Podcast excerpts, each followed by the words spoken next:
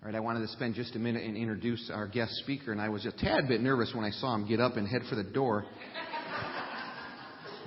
but Joshua came to me and said it was a battery change, which I can only assume is done since he's back in his seat. I saw James leave too. I thought maybe he was going to preach. I thought there was just a changing of the guard. We're good. And then part of me was thinking, uh, when I had a chance to meet with uh, Ben and Olivia last night, I kind of joked. I said, "Boy, I'm going to give you an introduction you'll never forget." And I broke into something like, "At six foot two, 235 pounds, out of Cincinnati Christian." And I thought for a second he thought it was true, and he was just going to come bursting through the doors when I said that. But no, it was a battery. So, but anyway, I'm, I'm excited to have uh, Ben Halliburton here with us this morning. He's joined uh, by his wife Olivia and their son Jabin.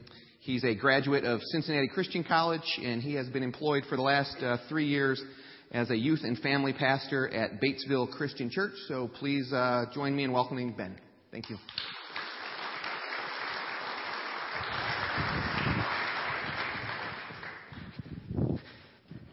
By the way, I was actually trying to leave, but they caught me before I could get out. So uh, I made a run for it, but it didn't work. Uh, like Craig said, uh, my name's Ben. I'm from Batesville, Indiana. And if you don't know anything about Batesville, that might be a good thing uh, because there are two things that Batesville is known for. That's right. One of them, one of them is hospital beds, and the other one is caskets. And so if you haven't heard of Batesville, that might be a good thing because that means that you haven't been sick and you haven't been dying. So that's, that's a plus. But uh, it's a small town of only about 7,000 people. It's about halfway between Cincinnati and Indianapolis, so it's a great place to be. We love our church. It's a growing church, uh, both spiritually and numerically. But at the same time, we're honored to be here. Honored that the elders invited me to come preach for you this morning. And I want to start out with a story. Once upon a time, there were three seeds: Ken, Frank, and Carl. And these seeds have no relation to anyone here named Ken, Frank, or Carl. But these three brothers, they've grown up together, and they came from the same parent tree, and they were all so excited about what the future held for them. And one day came, and they found themselves in the hands of a sower. And they were so excited, thinking, you know what? This is the day that my dream starts. This is the day that I get planted. I get thrown on the ground. And so they were talking about their dreams, and Ken said, You know, I hope I end up falling on healthy soil. That way I can grow tall and strong, and I want to be big enough to where kids can hang a tire, tree, tire swing from my branches and swing on me for years to come. And Frank said, You know, I hope I end up falling on healthy soil. That way I can grow tall and strong, and then I can have families come have picnics underneath my branches. Then Carl said, You know, I hope I end up falling on healthy soil. That way I can grow tall and strong, and people can climb and sit on my branches and watch the sunset together. And all three of them are talking about their dreams, and as they're having this conversation, they get dropped by the sower. And they're all looking to see where they're going to land. And immediately things did not look good for Ken. Ken, he fell right in the middle of a path. And he knew right away, okay, I'm done for. I got no chance. And Frank and Carl knew the same thing. And before Ken knew it, he was picked up by a bird and he was taken away, never to be heard from again. Now, Frank, he didn't fall in the best soil. It wasn't ideal, but I mean, he wasn't going to complain after what he saw happen to Ken. And so, Frank, his soil was pretty rocky. It wasn't very deep. It wasn't the best soil that you want to land in, but he decided, okay, you know what? After what happened to Ken, I'm going to make the best of it. I'm going to lay my roots. I'm going to grow, and I'm going to fulfill that dream. And I'm going to have kids swing on, the swing on a tire swing, just like I always thought they would. But Carl, Carl was the lucky one because Carl fell on healthy soil. It was deep, had lots of nutrients, easy access to water. And so Carl thought, you know what? There's a really great chance that I'm going to be able to fulfill that dream. That I'm going to be able to grow tall and strong, and that people are going to sit on my branches and watch the sunset. Well, a year passed, and it was a pretty hot summer. And I mean, there hadn't been very much rain at all. It was very dry.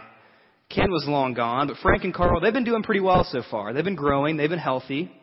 But all of a sudden, Frank started to wither. Because that soil that he landed in, that rocky, shallow soil, didn't provide the nutrients he needed.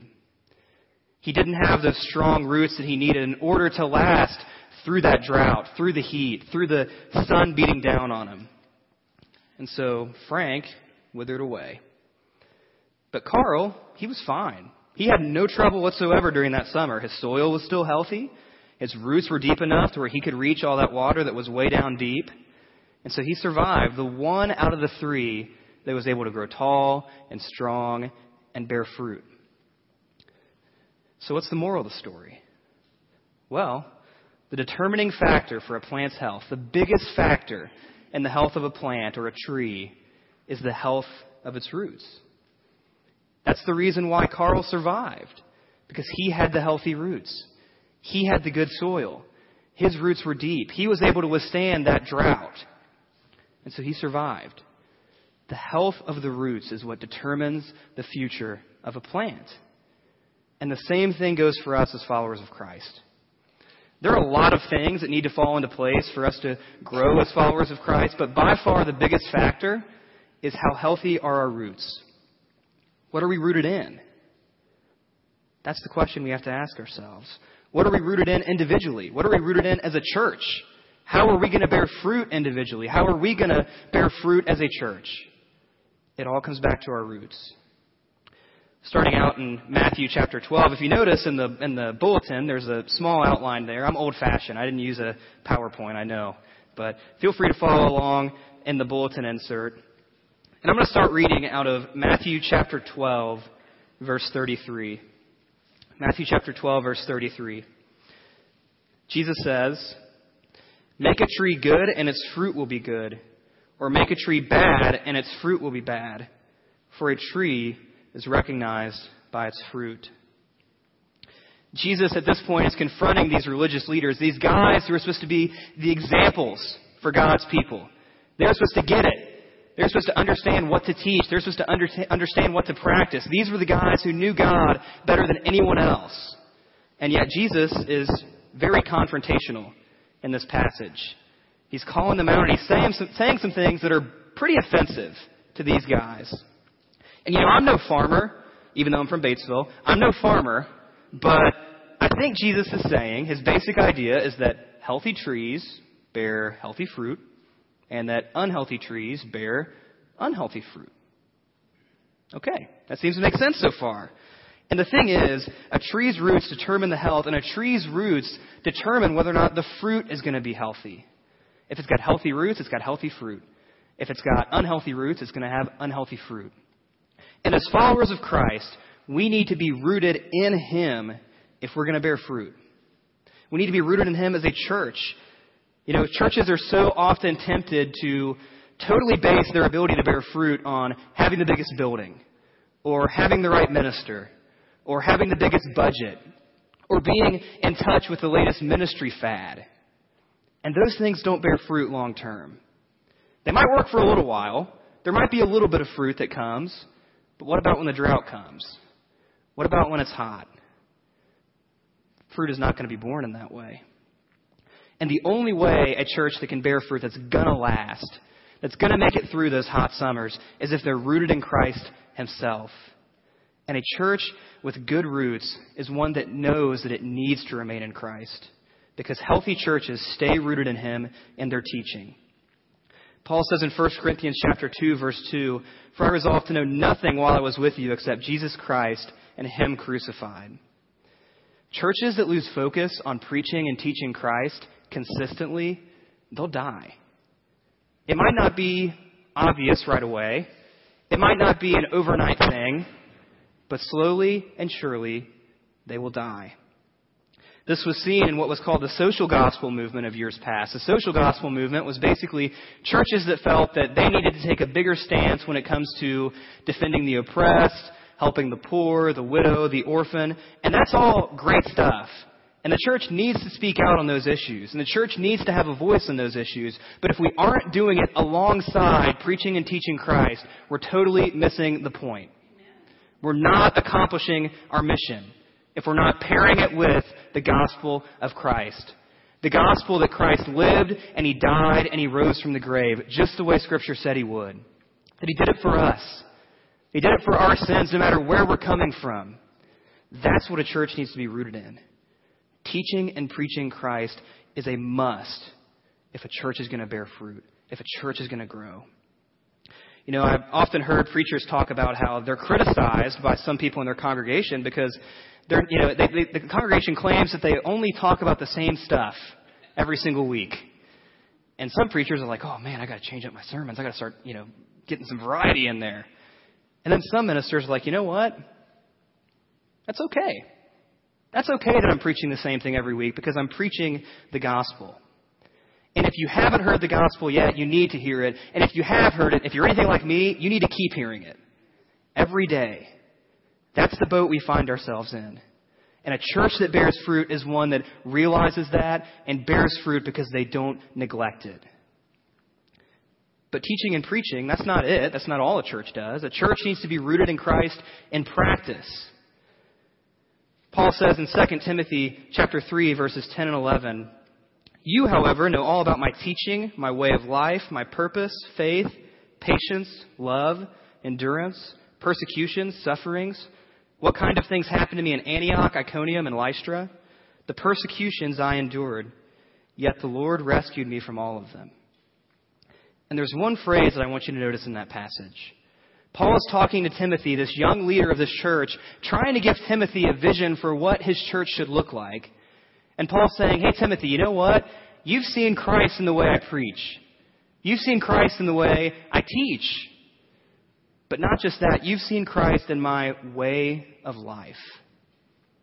The challenge that every single church has is are we showing Christ? Are we showing that we are rooted in Christ, not just through what we preach and through what we teach and what we say, but in what we do? How do we handle disagreements? How do we handle controversy? How do we handle successes and failures? Those are the things that show people whether or not we're rooted in Christ, no matter what we teach and what we preach. That's what truly speaks to people. Putting our money where our mouth is. And do we effectively communicate Christ as a church with our practice as well as we do with our teaching? That's the big question. And you know, there's so many churches out there. It seems like there's two extremes in churches. There's one extreme where churches spend so much time on preaching and teaching that they don't even know how to apply what they're preaching and teaching. They don't get practice. And you got some churches that focus so much on practice that they have no clue what they should be preaching and teaching. And a church that bears fruit is a church that's not going to neglect either area. And that's what this church needs to be. That's what every church needs to be. If this church is going to bear fruit, if any church is going to bear fruit for Christ, they can't neglect preaching and they can't neglect practice. They're both vital to the mission of that church. And you know, the way that churches do that, the way that churches are able to look at that and accomplish that is by looking at Christ as their example. Because what's amazing about Jesus' ministry is that all throughout his ministry, he definitely said some controversial things. He said some tough stuff. He taught on difficult topics. But he also loved people. And he served people. He met people where they were. He showed value to every single person he came into contact with.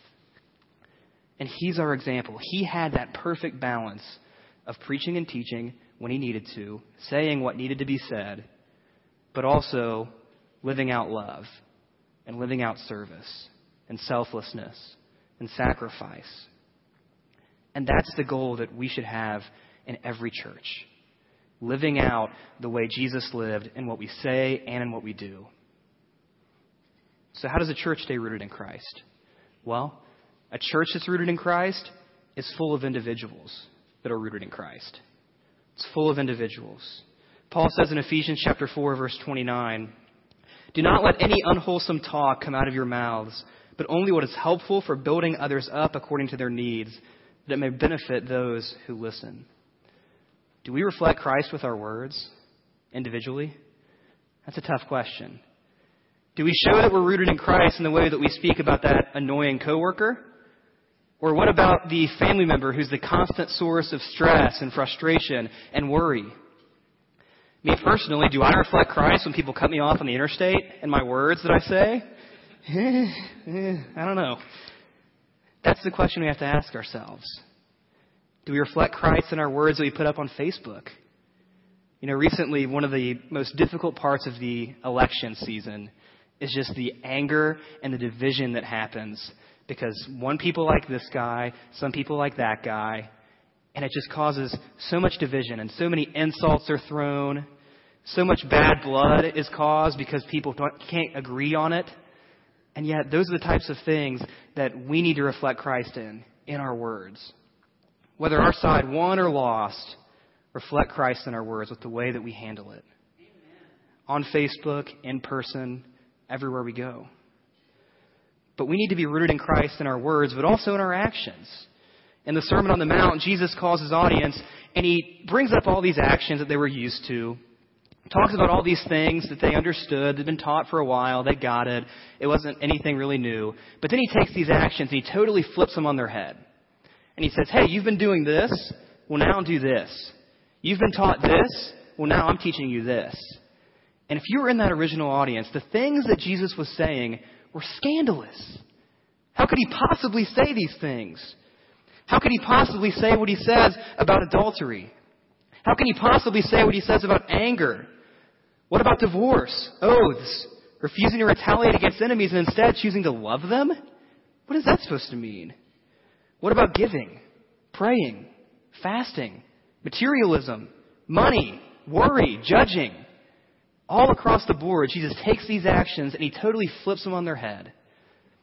And it's just as scandalous to us as it was to them. Because we look at those actions and we say, you know what? That all sounds really nice. That's cute, but that's just not how the world works. The world doesn't work so that I can love my enemies. Sounds like a nice theory, but just it won't work. It isn't practical. And here's the thing being rooted in Christ in our actions was never meant to be practical. It's never meant to be easy or practical. People who are rooted in Christ in their words and in their actions aren't very practical people. They're not very practical people. There's a girl that I graduated from Cincinnati Christian University with named Marquetta. And most of us, when we graduated, you know, we all went our separate ways, and some of us went to churches, and some of us went to become missionaries, and we were all excited to see where everyone was going. And I remember some people talked to Marquetta, and they said, Hey, Marquetta, you know, where are you going after you graduate? What are you going to do after this, now that you're done with school? And she said, You know, I think I'm going to stay here think I'm going to stay in this community. And CCU is located in a pretty rough community.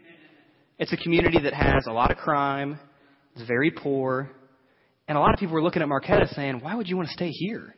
You know, I mean, you could get hired at churches, you could become a missionary in this country or that country. Why would you want to stay in Price Hill, where Cincinnati Christian University is located? And Marquetta said, you know what? I want to start a ministry. There's an abandoned church that I've been able to get a hold of their building, and somehow she pulled some strings and got this building. And she said, you know, I'm going to start this ministry, and I've got two goals in this ministry. Goal number one is I'm going to preach and teach Christ to prostitutes who live in the community. And goal number two is I'm going to try and get them out of this ring, try and get them out of this lifestyle to where they're not having to do this in order to support themselves and their families. And Marquetta she ended up discipling this woman. She got a hold of this woman and was, you know, starting to get to know her and loving her and serving her and trying to reach out to her. And she found out that this prostitute she'd been working with was pregnant. And this woman had no idea what she was going to do. She didn't know who the father was. She didn't have the means to support a baby. She didn't have the living conditions a baby needed in order to grow up healthy and and uh, you know be a good person and be the kind of person that she would want this baby to be. And so she thought, you know what? My only option is I'm going to get an abortion. That's my that's my only option. That's all I can do. I don't want to, but hey, what else can I do? And Marquetta, just like myself, she's very pro-life in the sense that she believes that Scripture teaches that every single human life is valuable. Every single human life is created in the image of God. But the thing is, Marquetta wasn't okay with just saying that. She wasn't okay with just going to the woman and saying with her words, hey, you know, every life is valuable. Every life is created in the image of God. She took it one step farther. She was rooted in Christ in her words, but she was rooted in Christ in her actions because a 23 year old girl invited a pregnant prostitute to move in with her because that was the only way that she could convince this woman to not get an abortion. That is not practical in any sense at all. But that's what Marquetta did because that's what she felt she needed to do in order to be rooted in Christ in her words and in her actions. When we're rooted in Christ in those ways, we're going to be doing some pretty impractical things. some pretty wild stuff. And we may never find ourselves in the same exact position as Marquetta, but we're going to be called to do some things that seem a little bit risky, that aren't practical. And are we going to do them? You know, Jesus takes it one step farther. You know, you look at all this stuff and, you know, being rooted in Christ and teaching and preaching and practice and words and actions, and you think, you know what, that sounds pretty, pretty easy for the most part, pretty simple. I mean, people that are rooted in Christ, they say the right things and they do the right things. And churches that are rooted in Christ, they teach the right things and practice the right things. I mean, it sounds pretty simple, right? Well, it's not that simple. Because if you really absolutely have to, it's not that hard to say the right things and do the right things. It's not that difficult to put on an act if you have to. It's, it's kind of hard to keep it up for a long time, but I mean, it can be done. You can say the right things and do the right things, but what you can't fake is having the right heart behind them. That's what you can't do. That's what we can't do on our own. And that's what Jesus addresses as he moves it on further in this passage, starting in verses 34 and 35 of Matthew chapter 12. You brood of vipers, how can you who are evil say anything good? For the mouth speaks what the heart is full of. A good man brings good things out of the good stored up in him, and an evil man brings evil things out of the evil stored up in him. You know, Jesus is talking to these religious leaders, and he's saying, you know what? Ultimately, your words can sound nice. You can say all the right things. You can do all the right things. But if the heart behind those words, if the heart behind those actions isn't in the same place, what are your words accomplishing? Your words are useless. You can say whatever you want. It can sound nice, but if your heart's not in the right place, if you're not right on the inside, your words don't matter. And that's the second point. In order to bear fruit, as followers of Christ, we must have changed hearts. Because we can't do this on our own. We can't bear fruit on our own, individually or as a church. We can't do it alone. In the book of John, on the night he's arrested, Jesus takes just this huge conversation and addresses how his disciples need the Spirit. If they're going to grow, if they're going to accomplish the mission that he's giving them, if they're going to bear fruit, he says, You've got to have the Spirit that I'm going to send to you. He's going to help you, he's going to guide you. That's why he's coming.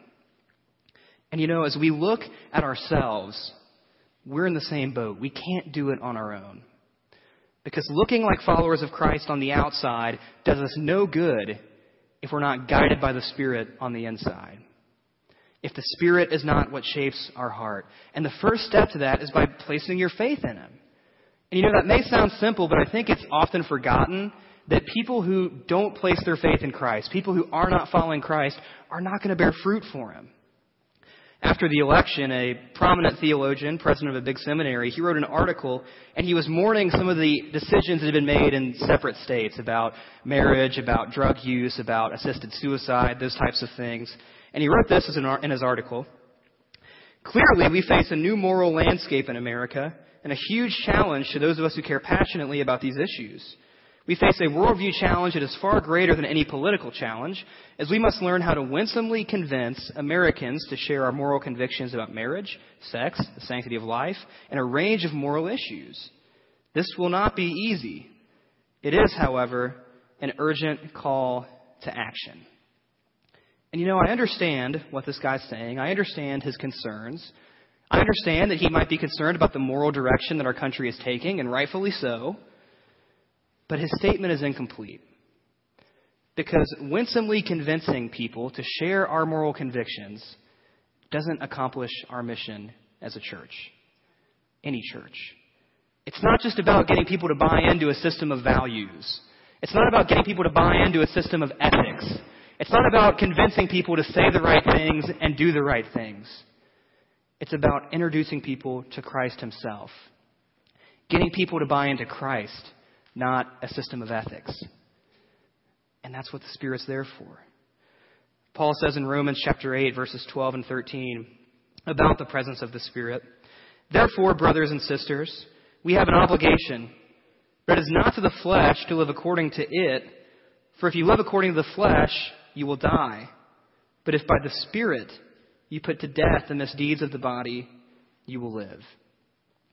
You know, it sounds like what Paul is saying, all right, you know, you just got to stop some bad habits and start some good habits and put these bad misdeeds to death, right? Well, he doesn't say put these misdeeds to death by trying really hard. He doesn't say put these misdeeds to death by having a really strong willpower. He doesn't say put these misdeeds to death by quitting cold turkey. He says put these misdeeds to death by the Spirit. That's where we put those misdeeds to death. It's not just about changing habits or changing actions or training ourselves with a rubber band on our wrist to follow Christ. It's about being guided by the Spirit. And that's why we as a church and every single church need to take our mission so much more seriously. To make disciples of all nations, baptizing them in the name of the Father and the Son and the Spirit. That's what we're called to do. And if we are mourning the moral state of America, the solution is not to convince people to do the right thing. The solution is to introduce people to Christ Himself. That's the main priority. That's the mission of the church. That's the mission that Christ gave us. And when we do that, that's when hearts are going to be changed. That's when the Spirit is going to take over. That's when morals are going to change, actions are going to change, values are going to change. But it won't happen until we introduce those people to Christ. That's step one, and that's priority number one for any and every church that wants to bear fruit. And that's how we bear fruit as a church, by introducing people to Christ Himself. Closing out our passage in Matthew chapter 12, Jesus says in verses 36 and 37 But I tell you that everyone will have to give account on the day of judgment for every empty word they've spoken. For by your words you will be acquitted, and by your words you will be condemned. Do you ever say empty words? Do you ever say things that your heart really isn't in, but you're saying them because they're the right thing to say or because it's what you're expected to say? I think we're all guilty of that. So, what hope do we have? If we're supposed to let the Spirit guide us, yet we're still saying these empty words, what hope do we have? How do we have accountability? How, do we, how are we able to hold ourselves accountable, to mend our roots, to make sure that we're bearing fruit? And the good thing, the good news, is that God has given us community. That's what community is for. And that brings us to our third and final point, point that in order to bear fruit, we must be rooted alongside fellow believers. Recently, as I was doing some research for this sermon, I started looking at California redwoods. And I've never been to California. I don't know if any of you guys have. Uh, but I always see those pictures of California redwoods. There's the one famous picture of the tree that has the tunnel cut out of it, and there's the car driving through the tree. That's how huge these trees are. And I looked it up, and these trees can easily grow over 300 feet, like no problem. Totally common for these trees to be 300 feet tall. And I was looking at that and I was thinking, okay, this is going to go great with my sermon because they got to have really deep, strong roots. And then I started reading and it turns out they don't have very deep roots at all. And I was just like, oh, great. There goes my illustration. But luckily, I kept reading and it turns out that these trees are so tall, they have these shallow roots. Then the question becomes, okay, well, how do they stay up? How do they stay up when it's windy, when it's stormy? How do they stand tall? And the answer is the reason they're able to stand up is that even though their roots aren't all that deep, they grow close together and their roots intertwine. And that's how they hold one another up. They support one another. And that's what we're called to do in the church as fellow followers of Christ. We're rooted alongside one another so that we can hold each other up. In 1 Corinthians, Paul says that each member of the body of Christ is called to suffer together, rejoice together, and when we surround ourselves with other believers that are rooted in Christ just like we are, that temptation to fall away, that temptation to speak those empty words, that temptation becomes so much less because we've got other people who are there speaking wisdom into our lives when we need it, telling us the hard truth when we need it. That's going to help us bear fruit. Holding one another accountable, holding each other up, being in community. Do you have those fellow believers that can hold you accountable? We all need them. Do we have people that we can be honest with? Who that we're not going to get offended when they call us out on something because we know they love us and we know that we love them. That's what community looks like. And so, in order to bear fruit as followers of Christ, we've got to be rooted in Him. As a church, as individuals, in what we preach and what we practice and what we say and what we do. But that only comes through the presence of the Spirit. Point number two bearing fruit, we must have changed hearts. And then finally, we need to be in community. And you know, as this Christmas season approaches and we're all stressed out about shopping and getting the right gifts and making sure that everyone has a card, and we're in a situation where we haven't we have a family member that we don't know if we're supposed to buy them something or not. And so our solution is that we're going to buy them a gift card, have it in our back pocket. If they don't have anything for us, we'll be able to keep it and just use it on our own. It's a perfect, perfect solution.